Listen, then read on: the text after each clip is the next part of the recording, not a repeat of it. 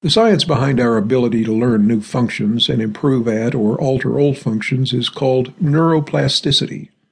Our brains have the ability to change with learning. While learning has always been an integral part of human history, the idea that the brain changes when we learn is relatively new to science.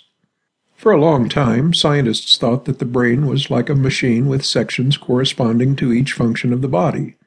The phrase one function, one location came into vogue in the 1860s after the surgeon Paul Broca dissected the brain of a stroke victim with no speech ability and found tissue damage in the left frontal lobe of the patient's brain. This was the tangible proof that the left frontal lobe was indeed associated with speech.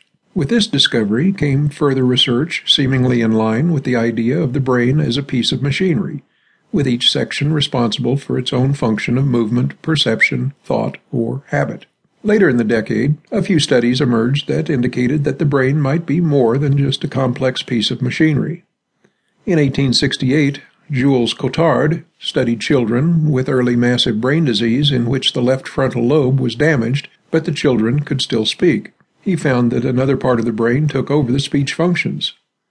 Likewise, in 1876, Otto Soltmann studied dogs and rabbits with the motor cortex area associated with bodily movement removed, and found that they could still walk.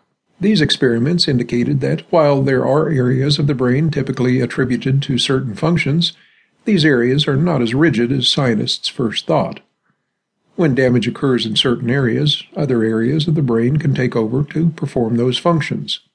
This is an important discovery. For a damaged brain, this means that recovery of damaged functions is possible. For an undamaged brain, this means that there are infinite learning possibilities available to you if you understand how your brain works and apply yourself.